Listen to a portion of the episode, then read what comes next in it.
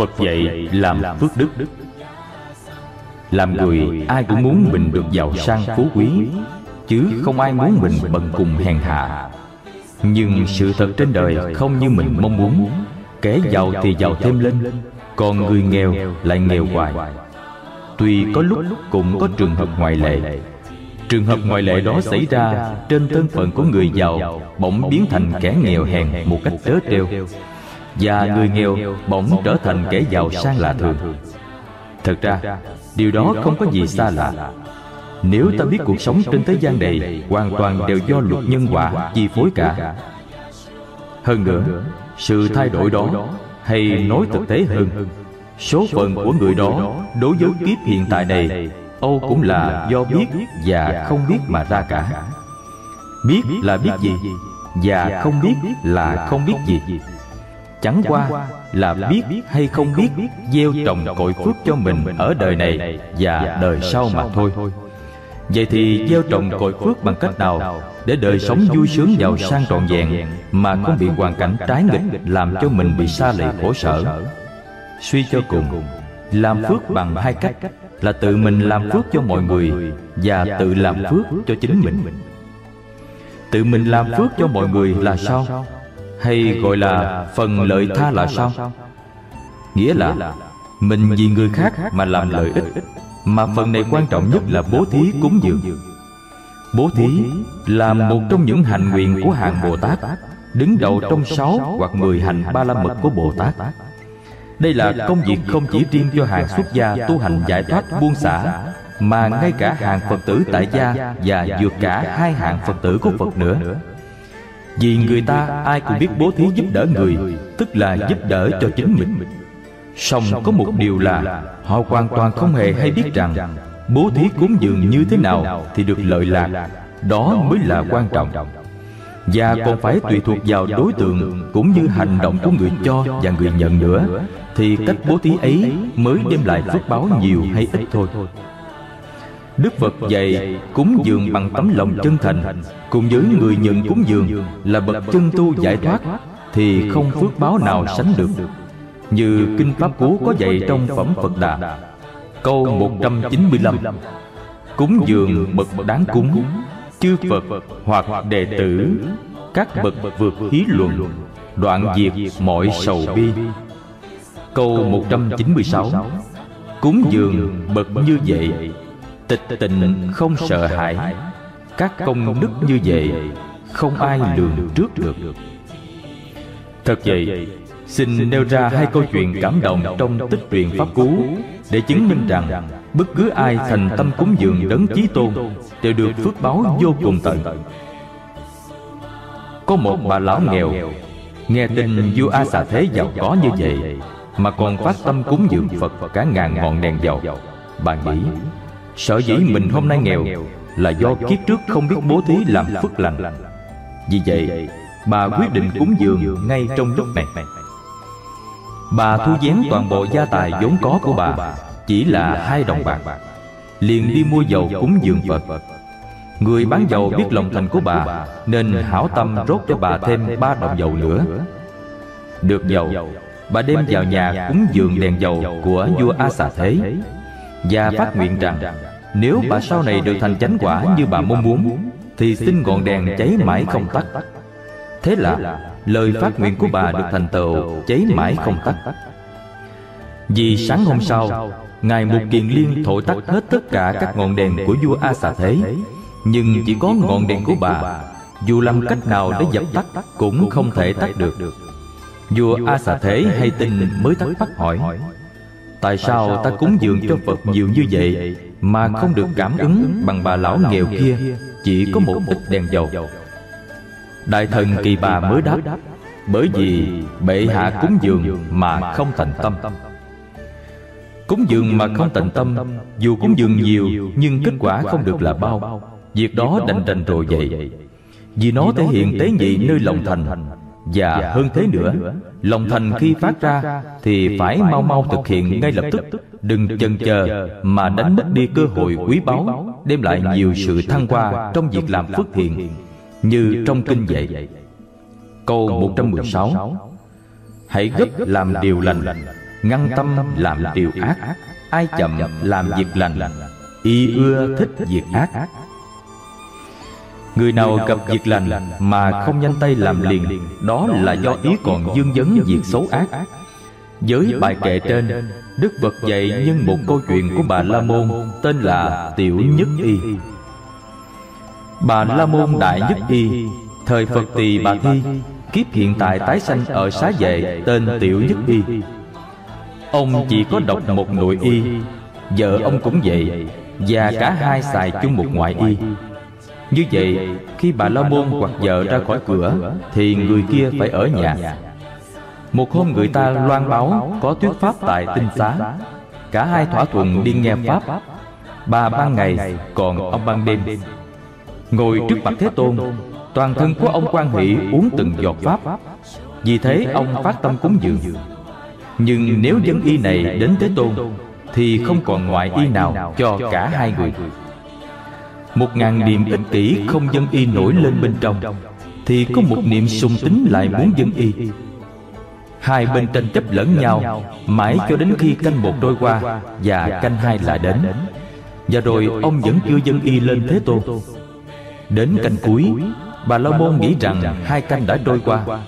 Nếu cứ dặn co mãi Và nếu niệm dị kỷ gia tăng mạnh mẽ Thì sẽ không nhấc đầu ra khỏi bốn đường khổ. Do đó Ông quyết cúng dường. Lấy y đặt dưới chân Thế Tôn. Ông kêu to ba lần. Ta đã chiến thắng. Ta đã chiến thắng. Ta đã chiến thắng. Vua Ba Tư Nặc xứ Kosala Tình cờ cũng dự tính. Nghe thế ngạc nhiên, Bảo quân lính hỏi chuyện. Rồi thưởng cho ông một cặp y. Bà La Môn lại cũng dâng y này cho Thế Tôn. Vua lại tặng ông gấp đôi. Tức là lần thứ nhất hai bộ y.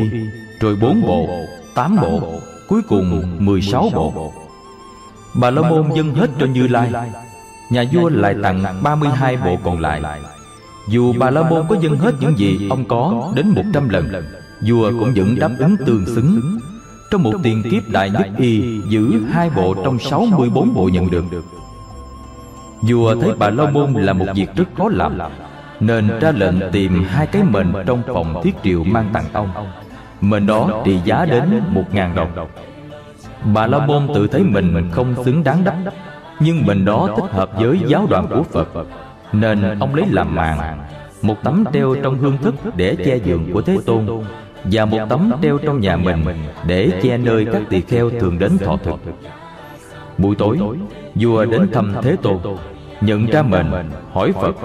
Thì ra là tiểu nhất y cúng dường Như vậy khi vua có niềm tin Và hạnh phúc với niềm tin đó Thì người Bà La Môn này cũng vậy Sau đó Vua tặng cho ông bốn voi, bốn ngựa, bốn ngàn đồng, bốn phụ nữ, bốn tỳ nữ và bốn ngôi làng tốt nhất. Được lợi dưỡng như vậy là quá tầm cỡ của người Bà La Môn này rồi. Thật là quá sức tưởng tượng của ông ta. Thế nhưng, khi nghe các thầy tỳ kheo bàn tán về câu chuyện này, Đức Phật lại bảo Các tỳ kheo, nếu tiểu nhất y cúng dường cho ta vào canh đầu. Ông đã nhận quà tặng mỗi thứ 16 cái. Nếu vào canh giữa Ông đã nhận mỗi thứ 8 cái. Nhưng vì để để đến canh cuối Nên ông chỉ nhận mỗi thứ 4 cái. Ai làm việc thiện đừng chần chờ Mà phải làm tức khắc. Một việc công đức làm chậm trễ Đem lại phước báo cũng chậm trễ Do đó Ta phải làm việc thiện ngay khi có sự thôi thúc trong lòng. trong giáo pháp của Phật Dù là Đại Thừa hay Tiểu Thừa Cũng chỉ có một vị giải thoát là duy nhất. Cúng dường bậc đã lìa khỏi tham dục. Sân hận, si mê Thì phước đức ấy không cùng tận. Đừng nói chỉ đối với Phật thôi Mới đạt được những kết quả tương xứng Như mong muốn khi vui cúng Mà ngay cả chính các vị đệ tử A-la-hán của Ngài Cũng thành tựu những phước báo vô biên. Như ta đã biết Tôn giả Mahakajip có tâm hạnh rất từ bi. Ngài luôn luôn nghĩ đến Thương tượng đến những hạng người bần cùng trong xã hội. Ngài chỉ đi khất thực ở những gia đình nghèo khổ thôi Là ý muốn gieo ruộng phước cho những người nghèo khổ này Cho họ có cơ hội thăng qua lên Bằng cách cúng dường Ngài Mà thọ hưởng phước báo ở cõi cao sang hơn. Chuyện kể rằng Khi tôn giả Đại Ca Diếp ngủ ở hang tiêu Ngài nhập định bảy ngày rồi xuất định. Quan sát bằng thiên nhãn những nơi sắp đi khất thực. Ngài trông thấy một phụ nữ canh giữ cánh đồng Đang trang những bông lúa vừa gom được. Và biết người này có niềm tin, khôn ngoan và tháo giác Sẽ giúp đỡ Ngài và được phước báo nhiều Rồi Ngài đắp y Ôm bát đến đứng gần ruộng lúa. Bà thấy Ngài phát tính tâm Toàn thân quan hỷ Và nhanh nhẹn đi lấy gạo rang Trút vào bình bát Xong đảnh lễ Ngài và ước nguyện Bạch tôn giả Xin cho con được tham dự vào giáo pháp mà Ngài đã thấy. Trưởng lão hứa khả Tính nữ chào Ngài và trở về. Lòng cứ nghĩ đến sự cúng dường cho Ngài nhưng khi tín nữ bước trên đường dọc theo ruộng lúa, Đến chỗ có con rắn độc trước đây không cắn được trưởng lão, Vì y vàng phủ kính chân, Nó bò ra và cắn bà té sắp xuống đất, Và bà đã chết trong tính tâm. Bà tái sinh lên cõi trời 33 Như người ngủ thức dậy, Trong một thiên cung bằng vàng rộng 33 dặm Dốc dáng cao bằng 3 phần tư dặm Mặc một thiên y dài 12 dặm, Làm nội y, Và một thiên y bằng như thế, Làm ngoại y, Với một ngàn thiên nữ tùy tục. Cổng chính thiên cung trang hoàng Có treo một bình vàng đầy hạt lúa bằng vàng Do công đức kiếp trước dân gạo rang Cho trưởng lão Đại Ca Diếp. Cúng dường hay bố thí cũng vậy. Phải biết chọn đối tượng cúng dường. Coi đó là những ai nên cúng Và khi ấy Cúng cho một vị Dù với số lượng ít ỏi theo lượng sức của mình Còn hơn cúng cho nhiều người. Nhiều năm với số lượng nhiều Nhưng kết quả không được bao nhiêu. Vì nhiều người mà vẫn hoàn toàn chất chứa tham sân si. Dù họ có nhận bao nhiêu Cũng không ích lợi cho mình lắm.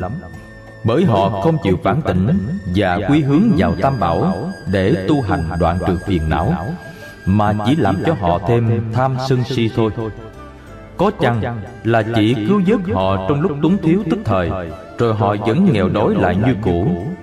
Nếu cứ làm phước thiện bố thí cho họ hoài như vậy Dĩ nhiên là không đưa tới mục đích cao hơn Mà chỉ là gieo duyên thôi.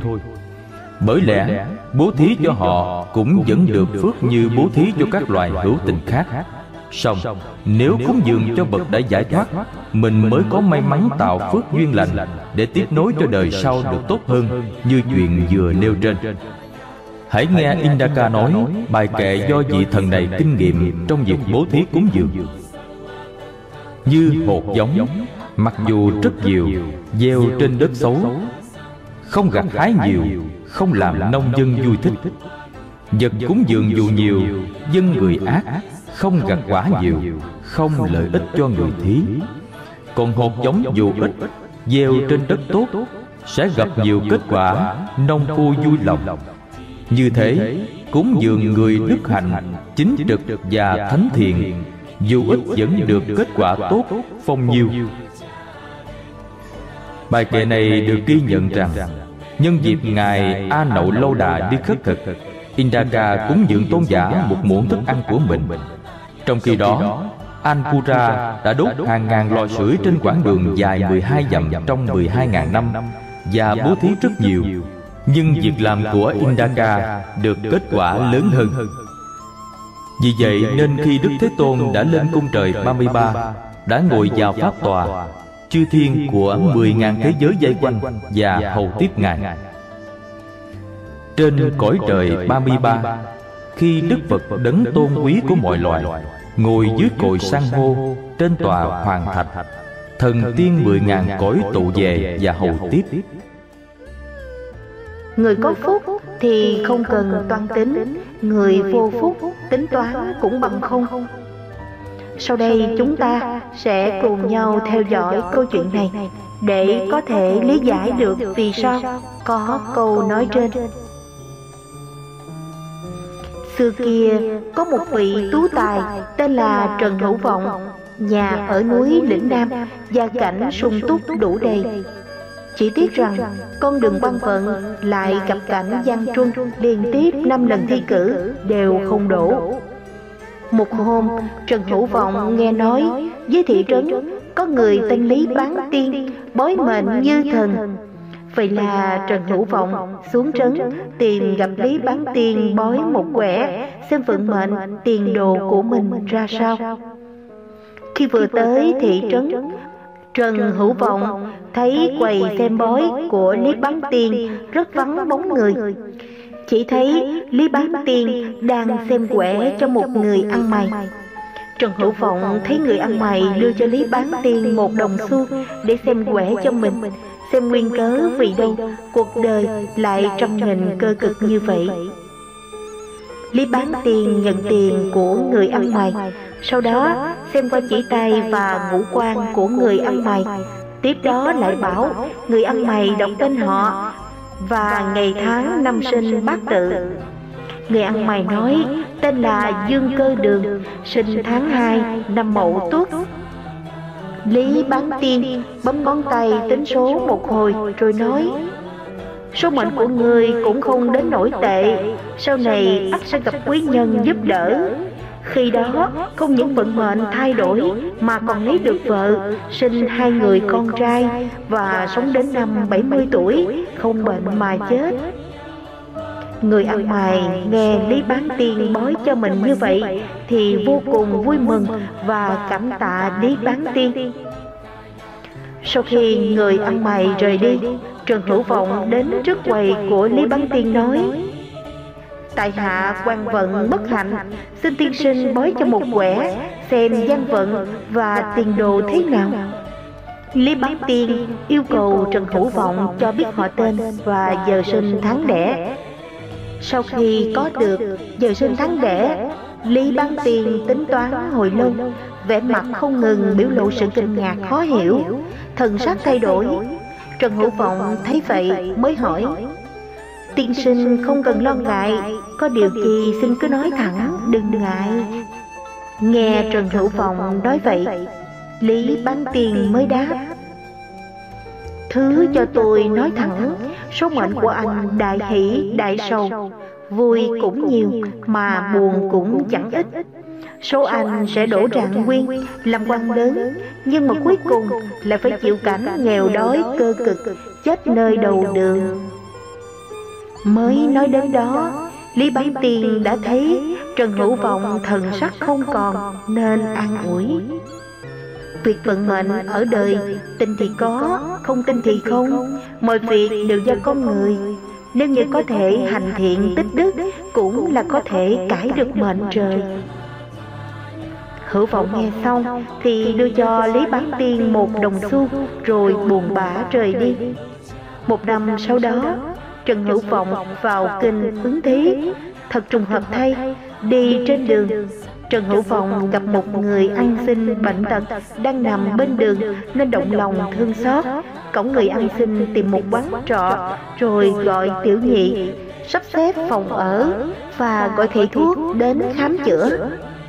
Qua mấy ngày sau, người ăn xin dần dần hồi phục. Trần Hữu Vọng hỏi người ăn xin quê quán nơi nào, hà cớ làm sao lại ốm đau bệnh tật bên đường như thế. Người ăn xin đáp Tại hạ tên Dương Cơ Đường. Cũng từng học sách thánh hiền mấy năm, Nhưng sau đó gia đình gặp phải án oan của quan phủ Nên tán gia bại nghiệp. Cha mẹ cũng vì thế đau buồn mà chết, Bản thân phải lưu lạc bên ngoài xin ăn qua ngày. Trần Hữu Phòng nghe đến ba chữ dương cơ đường thì giật mình sửng sốt. Nhớ lại chuyện xem bói khi xưa Nhìn kỹ lại quả đúng là người đó. Trần Hữu Vọng nghĩ Hắn bị ngất bên đường. Mình trùng hợp nhìn thấy nên cứu được.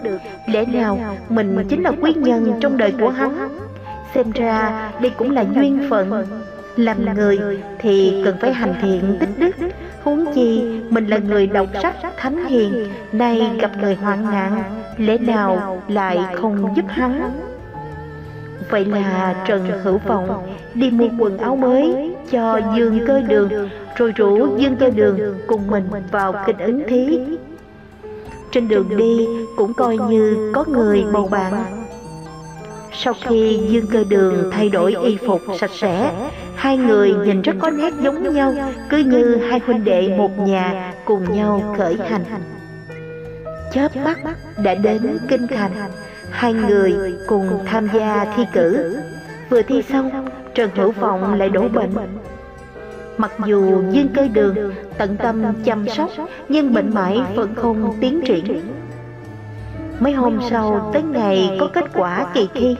vì thân thể suy yếu nên trần hữu vọng không đi xem được mà nhờ dương cơ đường đi xem. dương cơ đường đi xem thấy trần hữu vọng đổ trạng nguyên trong lòng mừng thay cho ân nhân, nhưng đến lúc tìm đến tên mình thì mãi chẳng thấy đâu. Trong lòng buồn bã trở về khách trọ. Về đến khách trọ, định bụng mang tin mừng cho ân nhân hay, nhưng thấy trần hữu vọng đang hôn mê bất tỉnh, thần sắc chẳng còn. Có lẽ cũng chẳng sống được mấy hồi nên nảy sinh ác niệm. E rằng số hắn không hưởng được cái phúc trạng nguyên này rồi chi bằng mình giả mạo hắn, đi hưởng cái phúc phận này. Dù sao thì mình và hắn, tướng mạo cũng khá tương đồng. Mà dù cho hắn may mắn không chết, lúc đó có chết, mình cũng không thừa nhận hắn cũng chẳng làm gì được. Nghĩ xong, Dương cơ đường liền trộm lấy tư trang của Trần Hữu Phộng Bao gồm cả giấy tờ chứng khảo đi ứng quan quan chủ khảo kiểm chứng giấy tờ chứng minh thân phận của hữu vọng. không thấy có gì bất thường nên tiếp tục tham gia thi điện lần này cũng coi như dương cơ đường có chút tài học qua được quan khảo nên được bổ nhiệm làm quan cao. Trần Hữu Phong ở quán trọ đợi 7 ngày mà không thấy tin tức của Dương Cơ Đường. Nhân nghe hỏi thăm thì được tiểu nhị nhà trọ nói Người huynh đệ của anh đã được phong làm quan rồi. Nghe vậy Trần Hữu Vọng thấy vui trong lòng Thật là mừng cho bạn.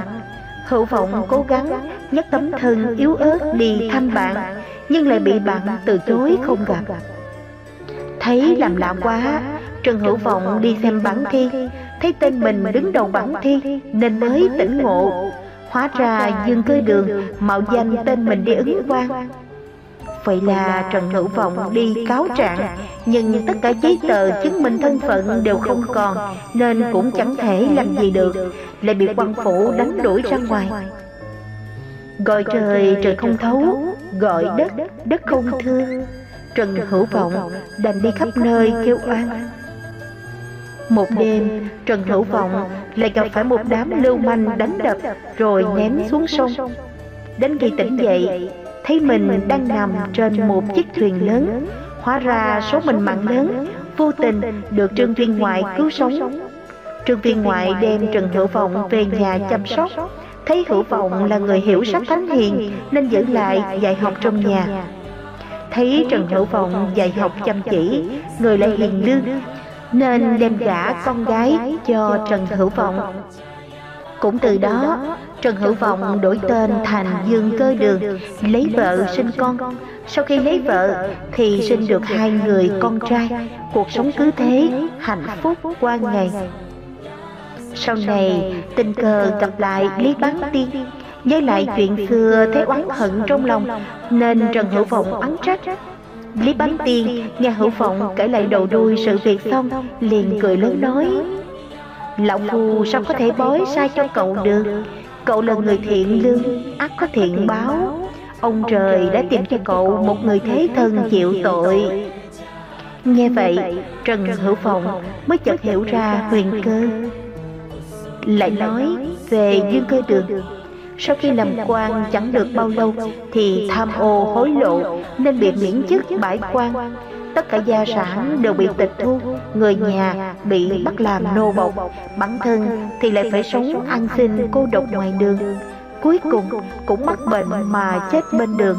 Ngay cả xác cũng không người chôn cất. Đây đúng là ứng với câu nói, người có phúc thì không cần tính toán. Người vô phúc tính toán cũng bằng không dừng cơ đường mạo danh trần thủ phộng mà hưởng phúc trạng nguyên được lúc đầu. nhưng sau cùng lại phải gánh họa cuối đời của trần hữu vọng còn trần hữu vọng thì thiện đường vô tình lại được hưởng phúc. cuối cùng sống đến năm 70 tuổi không bệnh mà đi. quả là thiện hữu thiện báo ác giả ác báo đạo phật luôn đề cao tinh thần nhân quả. Chúng ta sống trong cuộc đời này đều là sống trong nhân quả. Cuộc sống chúng ta hiện nay là thừa kế cái quả của đời trước, gọi là thừa kế nghiệp. Chữ nghiệp trong phật giáo có ý nghĩa sâu. Một số người thường quan niệm, mỗi người sinh ra đều có số mệnh. Người có số giàu thì giàu, người có số nghèo thì nghèo người có số xấu thì xấu. vân vân trong nhà phật không nói số mệnh mà cho là nghiệp. nếu nói là định mệnh thì sẽ ngăn chặn con đường tiến hóa. số mệnh định sẵn như vậy rồi không thể chuyển được nữa. do con người tin như vậy nên đầu hàng số phận trái lại phật giáo cho là nghiệp chúng ta tu có thể chuyển hóa được nghiệp tức là những hành động tạo tác của con người trong đời trước hay đời này.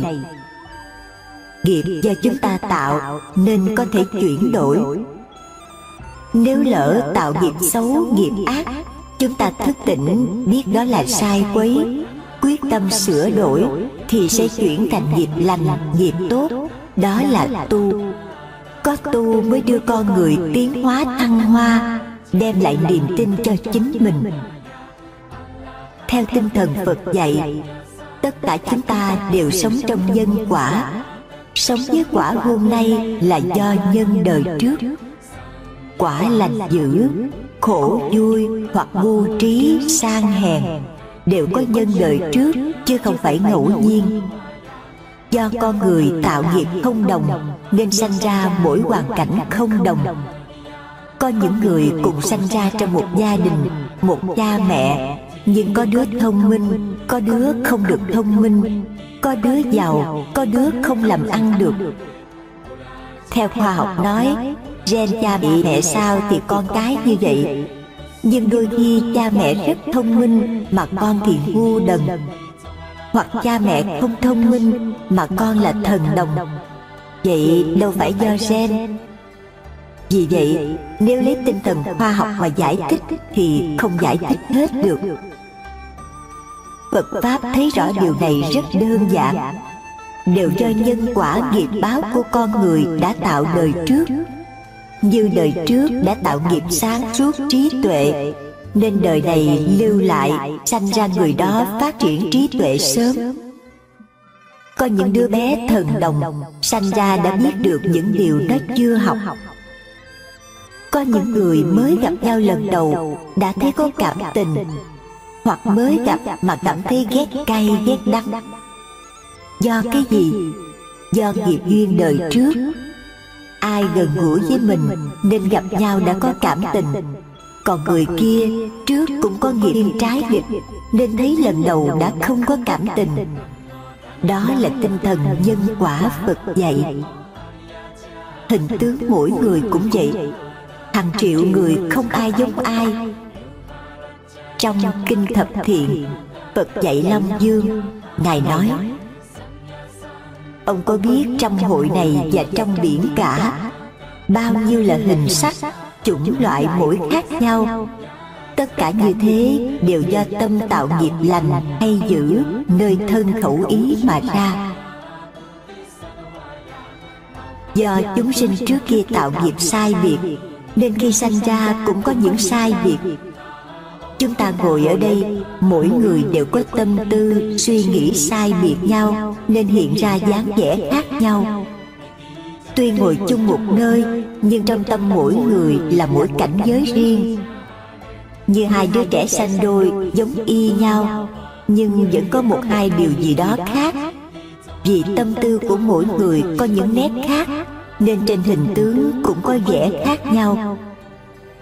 Phật dạy, mỗi người sanh ra là sống trong nhân quả, sống trong nghiệp lực.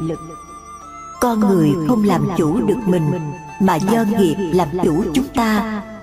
Người học phật biết sân giận là xấu, nhưng gặp chuyện thì cũng sân, không làm chủ được. Như người bệnh tiểu đường, biết ăn ngọt là không tốt, nhưng gặp ngọt cũng thèm hoặc có những vị nghiện rượu, thuốc, biết là bệnh nhưng không bỏ được, cũng bị nó dẫn như vậy, nghiệp làm chủ mình, chứ mình không làm chủ được. Nhà phật gọi là bị nghiệp sai sử hai tu là chuyển nghiệp. Tu phật là chuyển nghiệp. Vì phật dạy, nghiệp không cố định. Cái gì có sanh thì phải có diệt nghiệp cũng vô thường. nghiệp do chúng ta tạo ra thì chính mình có thể chuyển đổi nó. Con người không hiểu yếu đuối cứ an phận với nghiệp lực. nên than sao nghiệp tôi nặng quá? tất cả chúng sanh đều có thể chuyển được hết. đức phật là tấm gương cho mọi người. phật hiện ra nơi đời giống như chúng ta. không phải ở trên trời rơi xuống nếu như ngài ở trên trời hiện xuống thành phật thì không ai dám tu theo ngài. Vì nghĩ đức phật quá cao siêu là một vị trời còn mình ở dưới đất đâu bằng được. đức phật đến cuộc đời này là một con người.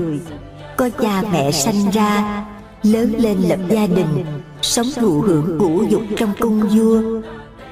rồi thái tử đi dạo bốn cửa thành. thấy cảnh già bệnh chết. Hình ảnh cho ngài tỉnh thức là vị sa môn từng bước ung dung trong cuộc đời. Ngài hỏi sa môn chân lý để thoát cảnh sanh già bệnh chết. Được sa môn giải thích, con đường tu hành giải thoát, nên ngài quyết định ra đi tìm cầu chân lý. Con người đã có sanh thì có chết sanh tử đều có nguyên nhân của nó. Nếu tìm được nhân sanh tử, thì sẽ có cách giải quyết quả sanh tử. Theo tinh thần khoa học, quả từ nhân mà có. Như các nhà bác học, thấy bệnh chó dại phải tìm ra nguyên nhân nào gây ra bệnh chó dại? Tìm được con di trùng chó dại trừ diệt nó thì sẽ hết bệnh. Phật cũng vậy ngài quyết chí dự thành xuất gia tìm đạo. Cuối cùng đến cội bồ đề thiền định. Sau đêm 49 ngài giác ngộ thành phật. Thấy rõ nguyên nhân của sanh tử luân hồi là 12 nhân duyên. Đó là nhân để có sanh tử. Nếu dứt được tập nhân thì giải thoát sanh tử, chứng đạt niết bàn. Ngài thành tựu được sau đó chỉ dạy cho mọi người như xá lợi phất, một kiền liên, vân vân, tu chứng a la hán chấm dứt cội gốc sanh tử luân hồi. Như vậy nghiệp chuyển được, chứ không phải cố định. Mọi người chúng ta, khi thấy cảnh người sanh già bệnh chết, nghĩ đó là chuyện thường nên an phận ai sanh ra cũng chết nên mình chết là chuyện thường không nghĩ gì khác thêm. nhưng với thế tôn ngài quyết tìm nguyên nhân để giải quyết dứt điểm nó. do đó ngài vượt lên chuyển được nghiệp. điều này cho chúng ta thấy rằng ngài là con người ngài đã làm được thì chúng ta cũng là con người như ngài thì ai cũng có thể làm được. theo ý nghĩa phật là người giác ngộ. Chúng ta là người thì cũng có thể giác ngộ như phật. Nhưng phật giác ngộ ở đâu? Ngài giác ngộ từ tâm. Vậy mọi người có tâm thì đều có giác ngộ. Chúng ta học lịch sử phật. Nếu nói lại cho người khác nghe mà dùng từ không chính xác sẽ bảo, đức phật có cha là vua tịnh phạm mẹ là hoàng hậu ma gia vợ tên gia du có con là la hầu la nói như vậy là chưa chính xác. vì phật làm gì có vợ có con? thái tử tất đạt đa mới có vợ có con. sống trong hoàng cung rồi vượt hành xuất gia đi tìm đạo. đến khi chứng ngộ mới gọi là phật. Như vậy phật là một bậc toàn giác từ một con người bình thường sau đó giác ngộ nên gọi là phật. Như vậy mọi người đều có thể tu chuyển nghiệp được. chúng ta không nên mặc cảm. tôi tội lỗi quá chắc tu không được. Nếu vậy Phật ra đời làm gì? Phật ra đời để chỉ dạy cho chúng sinh tu. Tu. Là sửa Sửa cái xấu thành cái tốt cũng như ương quật Ma La là một tên sát nhân. Ông nghe theo lời thầy chỉ dạy, Lấy một nghìn lắm tay của người sâu thành chuỗi đeo Sẽ được truyền dạy pháp bí yếu của ngoại đạo. Từ đó, ông đi giết người, Lấy được 999 ngón tay, Chỉ còn lại một ngón cuối cùng. Ai thấy ông cũng sợ nên tránh mặt hết. Khi đó vua sai quân lính đến bắt ông ta về trị tội.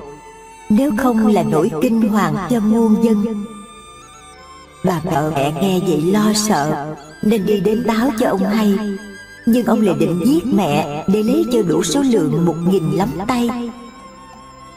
Đức Phật dùng Phật nhãn quan sát, Thấy ông có duyên hóa độ Và không muốn ông mang tội đại ngũ nghịch là giết mẹ. Nên Phật xuất hiện trước mặt ông. Thế là ông được theo Phật. Ông càng được Nhưng sao thấy Phật vẫn cách xa Nên mới la lên. Cô Đàm Ông hãy dừng lại. Đức Phật bảo Ta dừng đã lâu rồi Chỉ có ngươi chưa dừng thôi. Ông ngạc nhiên hỏi Ngài đang đi Tôi chạy không kịp Mà nói dừng khi nào?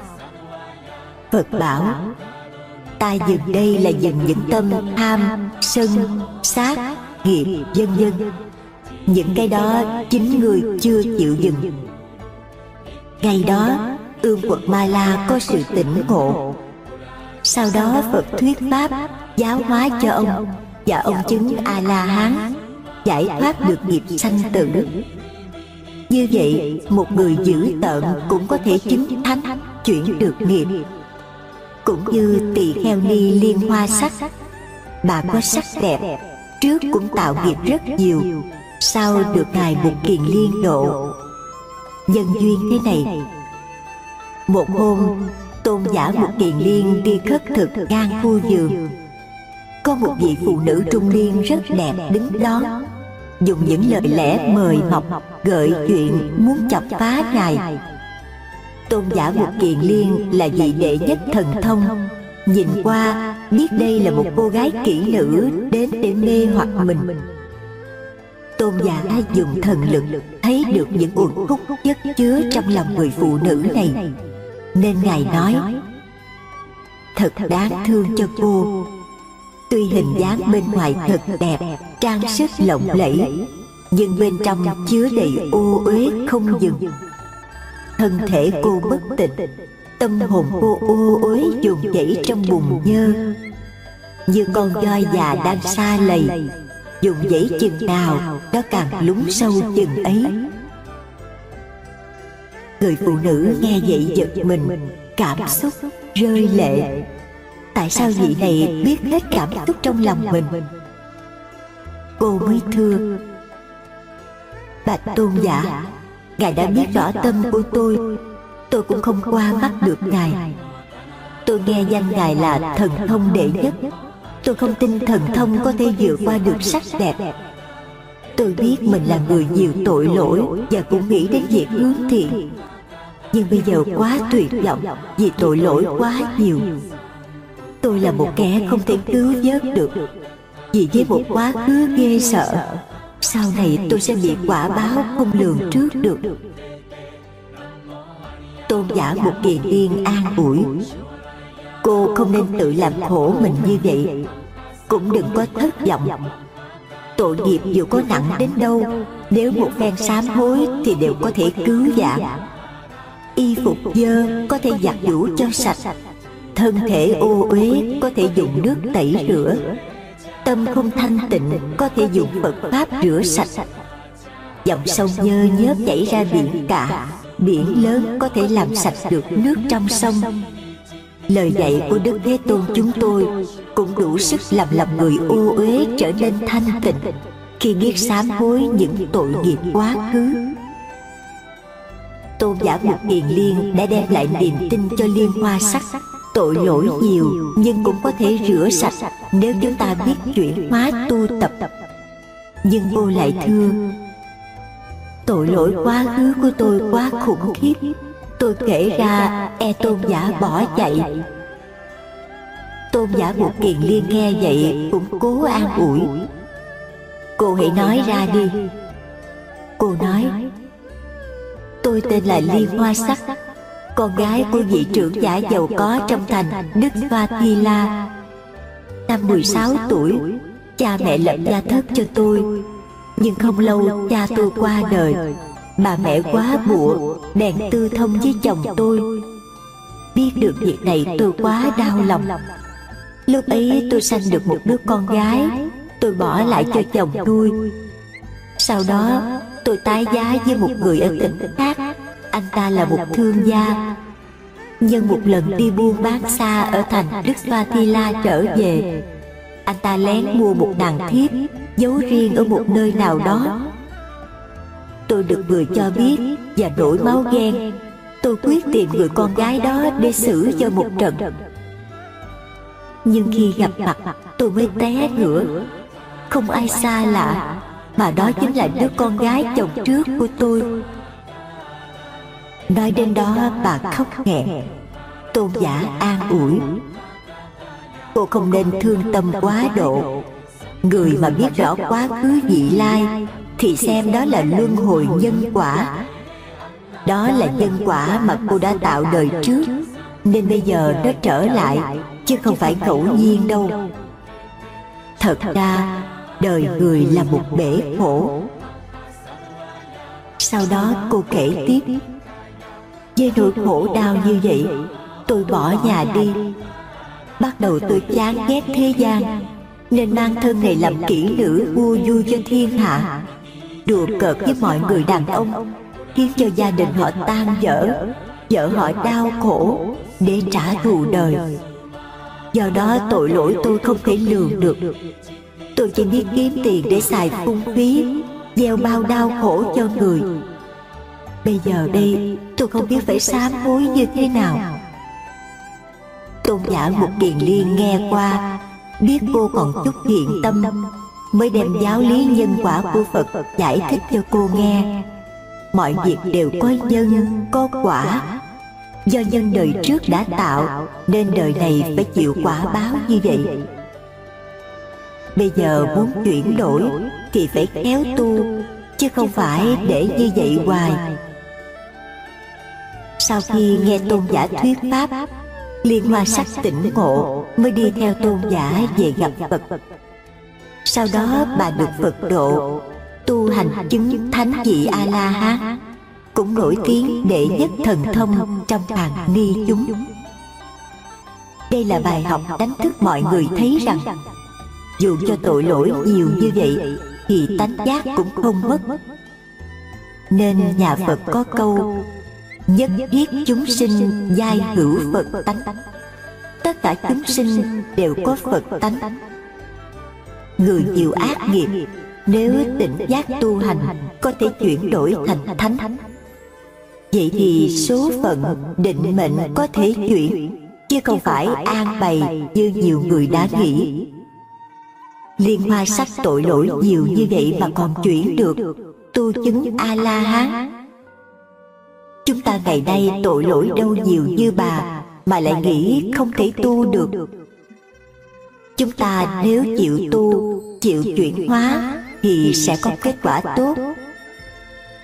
Trong Phật Pháp có tứ chánh cần, Tức là bốn điều siêng năng tinh tấn. Thứ nhất là điều ác chưa sanh Thì ngăn không cho nó sanh. Thứ hai là điều ác đã sanh rồi Thì khéo tinh tấn siêng năng để trừ diệt nó. thứ ba là điều thiện chưa sanh làm cho nó sanh. thứ tư những điều lành đã sanh làm cho nó phát triển hơn. vậy thì điều ác chưa sanh chúng ta ngăn dứt đừng cho nó sanh điều ác đã sanh, thì chúng ta tinh tấn tu hành, trừ cho nó dứt sạch.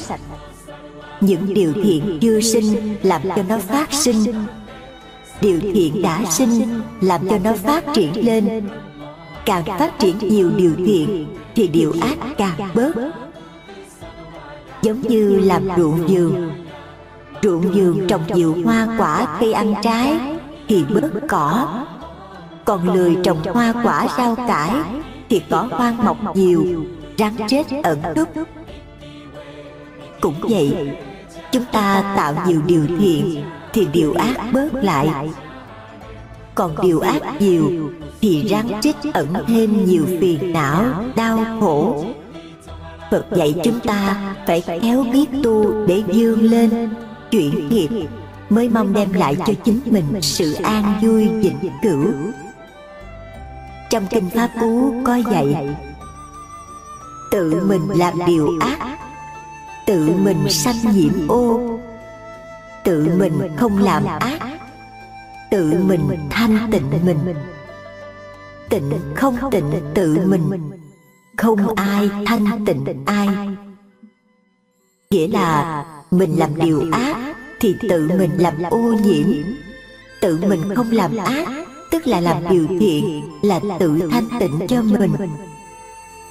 Tự mình làm cho mình trong sạch, thanh tịnh hay không thanh tịnh là quyền của mình. Phật không đem đến thanh tịnh cho mình, mà ngài chỉ dạy cách thức làm cho mình thanh tịnh. Phật chỉ con đường cho chúng ta đi, nên gọi phật là đại đạo sư. Phật là đại y dương vị thầy thuốc cho thuốc chúng sinh để uống. Chúng sinh có uống thì mới hết bệnh được, không uống thì vẫn bệnh. Tịnh hay không tịnh là tự mình. Phật đem lại niềm tin cho mọi người. Để tự mình có niềm tin tiến lên, vì nghiệp từ tâm mà tạo. Tâm nghĩ lành thì con người làm lành. Tâm nghĩ ác thì con người làm điều ác.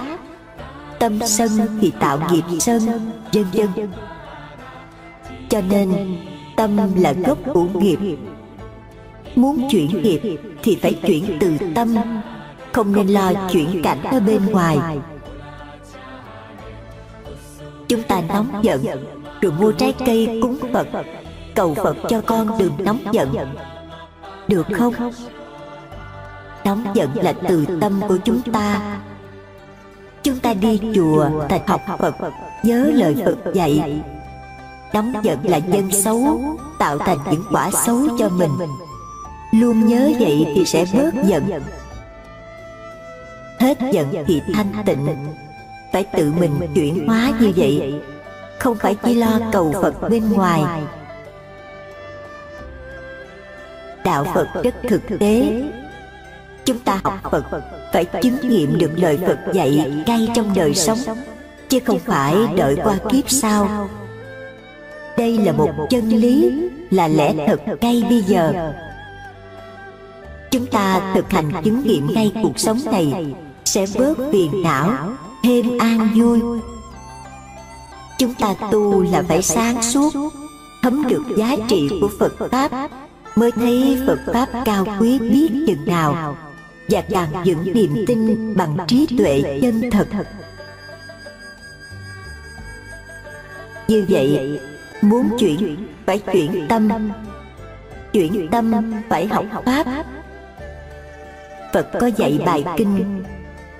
Ngày xưa có vị bà la môn tu theo pháp tịnh thủy hành, tức là dùng nước để rửa sạch tội lỗi. Mỗi ngày hai thời sáng chiều ông đều xuống nước tắm.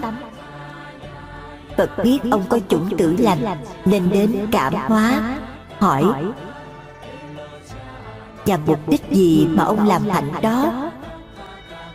ông bảo tu dùng nước để rửa sạch tội lỗi. buổi sáng tạo tội lỗi gì đó buổi chiều xuống tắm để rửa sạch. còn tối lỡ làm tội lỗi thì sáng xuống tắm để rửa phật liền nói bài kệ cảnh tỉnh. Chính pháp là ao hồ, giới là bến nước tắm. Không cấu uế, trong sạch, được người lành tán thán tức là lấy chính pháp làm ao hồ, giới là bến nước tắm. Giới là những điều mà phật ngăn cấm. Người phật tử quy y thọ năm giới thì giới là bến nước tắm đó. Xuống bến nước tắm đó thì không cấu uế, trong sạch. Tắm bằng nước phật pháp thì trừ được uế tạp, sạch hết tội lỗi mới qua bờ bên kia. Người trí luôn tắm bằng nước pháp, trong sạch hơn tâm, qua được bờ giải thoát. Ba không lầm nhân quả. như vậy muốn vui phải tránh tạo nhân ác. muốn hạnh phúc phải tạo nhân lành nhân tốt. đó là nhân quả rõ ràng. trách người không hiểu đạo khi gặp đau khổ chỉ biết than trời trách phật. trái lại người hiểu đạo khi khổ họ biết đây là nhân mình đã tạo đời trước khổ này là quả phải trả cho xong. giống như chúng ta đã gây nợ bây giờ người ta đòi thì phải trả cho hết. nếu người ta đòi mình không thèm trả còn cãi lại thì nợ càng chồng thêm. khổ càng thêm khổ. chúng ta biết rõ là dân đời trước đã gieo bây giờ vẫn dục trả đồng thời tạo nghiệp lành thì mới mong mau hết nợ. Ngài huyền trang từ trung quốc sang ấn độ tìm học kinh điển của phật. Khi ngài đến đại học na lan đà gặp luận sư giới hiền. Lúc đó sư trên 100 tuổi. khi luận sư giới hiền ngài huyền trang sư cảm động rơi nước mắt. trong chúng mới hỏi tại sao ngài giác hiền hay sư thuật lại. Trước kia, hòa thượng có bệnh thấp khớp, đau nhức mình mẩy rất khổ sở suốt 20 năm. Thuốc men gì cũng không hết. Có lúc buồn quá, hòa thượng muốn nhịn ăn cho chết sớm. Nhưng hòa thượng nằm mộng, thấy ba vị hình tướng trang nghiêm rất đẹp. Một vị là bồ tát di lặc một vị là bồ tát quán âm, một vị là bồ tát văn thù. Bồ tát văn thù nhắc nhở hòa thượng, thân người là vô thường, mỏng manh, đáng chán nhưng không bảo hủy hoại thân này. Thân này như chiếc bè gỗ để mình qua sông. Nếu qua sông bị chới giới, bị chìm thuyền, mà gặp khúc gỗ mục cũng phải ôm để vào bờ. Cũng vậy chúng ta phải tạm mượn thân này để tu hành. Không nên bám chắc vào nó quá. cũng không nên ghét bỏ nó làm cho thân hủy hoại. sở dĩ bị thế này vì đời trước ông là vị quốc dương chinh chiến nhiều làm não hại vô số chúng sinh. nhân quả phải trả đáng lẽ phải đọa. nhưng do đời nay ông biết tu nên chuyển thành nghiệp bị bệnh đau nhất giống như những mũi tên đâm đó là chuyển nghiệp nặng thành nghiệp nhẹ. ông hãy nhẫn nại mà lo hoàng pháp. thời gian sau sẽ có một vị tăng từ trung hoa qua học pháp. ông tận tình chỉ dạy cho vị đó thì nghiệp của ông sẽ hết. bây giờ gặp đại huyền trang qua đúng như những gì trong mơ đã thấy nên hòa thượng xúc động khóc như vậy cài giới hiền biết rõ nghiệp quả của mình rồi thì nhận dục chịu nỗ lực tu nên dần dần hết nghiệp. người học phật hiểu rõ tất cả đều do nhân quả đều có nhân duyên không có gì là tự nhiên cả. tổ bồ đề đạt ma có dạy người tu hành khi gặp phải những cảnh khổ phải tự nghĩ rằng ta từ trong vô số kiếp lâu xa đã bỏ quên gốc chạy theo ngọn, nên bị trôi nổi lang thang trong các cõi. Trong đó, phần nhiều chúng ta đã giấy tạo bao nhiêu điều trái nghịch, oán ghét, hận thù. Nay đây tôi không có phạm phải, nhưng đó là quả ương từ nhiều đời trước. Khi quả đã chín mùi thì sẽ rụng xuống chứ chẳng phải là trời thần hay người nào đem đến cho mình. Quả trổ thì chúng ta sẵn lòng nhận chịu, không nên sanh tâm oán trách. Kinh nói, gặp khổ chẳng lo buồn. Tại sao? Vì biết thấu suốt duyên cớ của nó. Tổ dạy, nếu trong đời nay chúng ta tu hành có gặp cảnh khổ, thì phải nhớ rằng mình sống trong biển khổ luân hồi sinh tử này. đâu phải lúc nào chúng ta cũng tạo điều lành điều tốt. có khi tạo những điều oán ghét oan trái với người mà chúng ta đâu nhớ. bây giờ quả đã đến để đòi chứ không gì khác. do đó chúng ta phải nhẫn chịu để tạo nghiệp lành chuyển oán trách khổ đau thành hoan hỷ an vui. mới mong hết nghiệp Phật dạy nhân quả có ba đời. Quá khứ, hiện tại, vị lai. Đời này con người không làm điều ác Nhưng đời trước đã tạo những điều ác đó. Đây quả đời trước đã chín Nên chúng ta phải hái nó trước. Đồng thời, đời nay chúng ta tạo những điều lành Thì như mới trồng cây Cây nào trồng sớm sẽ có quả trước cây nào trồng trễ sẽ có quả muộn. khi hiểu rõ nhân quả chúng ta sẽ có niềm tin trong sáng vào phật pháp. Hiểu nhân quả rồi thì gặp nghịch cảnh. biết đây là quả của mình đã tạo ở đời trước. mau mau tạo điều lành để chuyển dần thôi. cũng như phật dạy tu phước tích thiện sẽ chuyển nghiệp nặng thành nghiệp nhẹ như chú Sa Di, còn 7 ngày nữa sẽ chết. Thầy của chú đã chứng đạo, Biết quá khứ vị lai, Nên cho chú về thăm nhà 7 ngày. Trên đường về thăm cha mẹ Chú Sa Di đi qua con suối, Thấy bầy kiến bị cuốn chới giới giữa dòng nước. Chú thấy cảm thương, Nên bẻ nhánh cây khô thả xuống, Cho kiến theo nhánh cây bò lên bờ. Xong việc chưa về nhà. Lâu ngày về thăm, Nên cha mẹ giữ chú lại thêm ít bữa. Khi chào cha mẹ về tới chùa Thì quá 10 ngày. Ông thầy ngạc nhiên, Tính có 7 ngày là chú sẽ chết, Mà sao giờ quá hạn, Thấy chú vẫn bình an. Vị thầy mới hỏi, Trên đường đi con có làm điều gì lạ không? Chú Sa Di đáp Dạ không? Thầy hỏi lại bảo chú nhớ kỹ xem Chú chợt nhớ bèn thưa. À trên đường về thăm cha mẹ Con đi qua dòng suối Thấy bầy kiến đang chết đuối giữa dòng. Thấy thương nên con bẻ nhánh cây khô cho nó bò lên. Ông thầy bảo Đó là phước lành con đã tạo Khiến thêm tuổi thọ cho con. Vì cứu được bầy kiến Tạo công đức lành mà chuyển đổi được nghiệp yếu mạng cho con.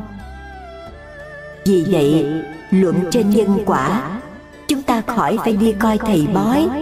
Chỉ lo tu tạo công đức lành tốt thì sẽ chuyển đổi được nghiệp lực của chúng ta. Bốn, Tóm kết. Nghiệp do chính chúng ta tạo. Hiểu như vậy chúng ta sẽ không đổ lỗi cho ai. đồng thời cũng là trả lại quyền tự chủ cho mình. mình. Làm thì mình chịu rồi mình tự cải tạo đời sống để tiến lên lấy lại niềm tin cho chính mình. phật dạy ai cũng đều có phật tánh. đó là đức tánh sáng suốt chứ không phải xấu xa. dù là tên ăn trộm tội lỗi nhưng người đó cũng có cái tâm lành. tên trộm đâu muốn mình thành người xấu. biết ăn trộm là xấu nên mới lén rình lấy. tuy biết vậy nhưng bị nghiệp làm chủ rồi dẫn đi. vô minh che nhiều quá chứ cũng biết đó là điều xấu. trong sâu thẳm nội tâm của mỗi người đều có tánh thiện. nếu chúng ta biết khai thác phát huy, thì những điều xấu này sẽ chuyển dần thành tốt. Đó là tu. Mỗi người đều có cái gốc tốt lành để phát triển. Phật là từ chúng sinh giác ngộ tiến lên thành Phật. Phật biết phát triển sớm và chỉ đường cho chúng sinh để ai cũng biết phát huy ra điều đó để tu thành Phật. Vua Trần Nhân Tông khi đi tu Ngài giác ngộ có làm bài kệ về cư trần lạc đạo. Ở đời vui đạo hãy tùy duyên. Đói đến thì ăn, mệt ngủ liền. Trong nhà có báo, thôi tìm kiếm. Đối cảnh vô tâm, chớ hỏi thiền. Trong nhà có báo, Báo đây không phải vàng bạc, hột xoàn, kim cương Mà là mọi người đều có Phật tánh. Tánh. Giác sáng suốt là của báo. Báo. Trong Phật Pháp không cần tìm kiếm ở bên ngoài Mà phải biết phát huy, khai triển nó ra thì sử dụng được. Đó là chuyển những tập nghiệp Chuyển chúng sinh thành thánh hiền. Ngược lại, nếu người cứ chôn vùi của báo tất nhiên làm mãi chúng sinh chúng ta phải có niềm tin tiến lên khai thác được của báo trong nhà để dùng mãi không hết. như vậy phật đã chỉ đường đã trao thuốc cho chúng sinh rồi. việc còn lại là tự mỗi người lấy thuốc ra uống cho mau hết. phải tự lực đi bằng đôi chân của chính mình mới mong mau về nhà. vậy mong rằng tất cả khéo tu tập phát triển thiện tâm của mình tiến lên trên đường học phật. Ngõ hầu mang lại lợi ích cho chính mình. Đồng thời tác động đến mọi người xung quanh, để ai ai cũng cảm nhận được giá trị thiết thực của phật pháp. Từ đó, con người gầy dựng niềm tin, hướng về ánh sáng phật pháp để chuyển hóa khổ đau, sống đời an lạc. Được như vậy, chúng ta sẽ làm tăng trưởng công đức gián tiếp truyền bá phật pháp xứng đáng là người đệ tử phật.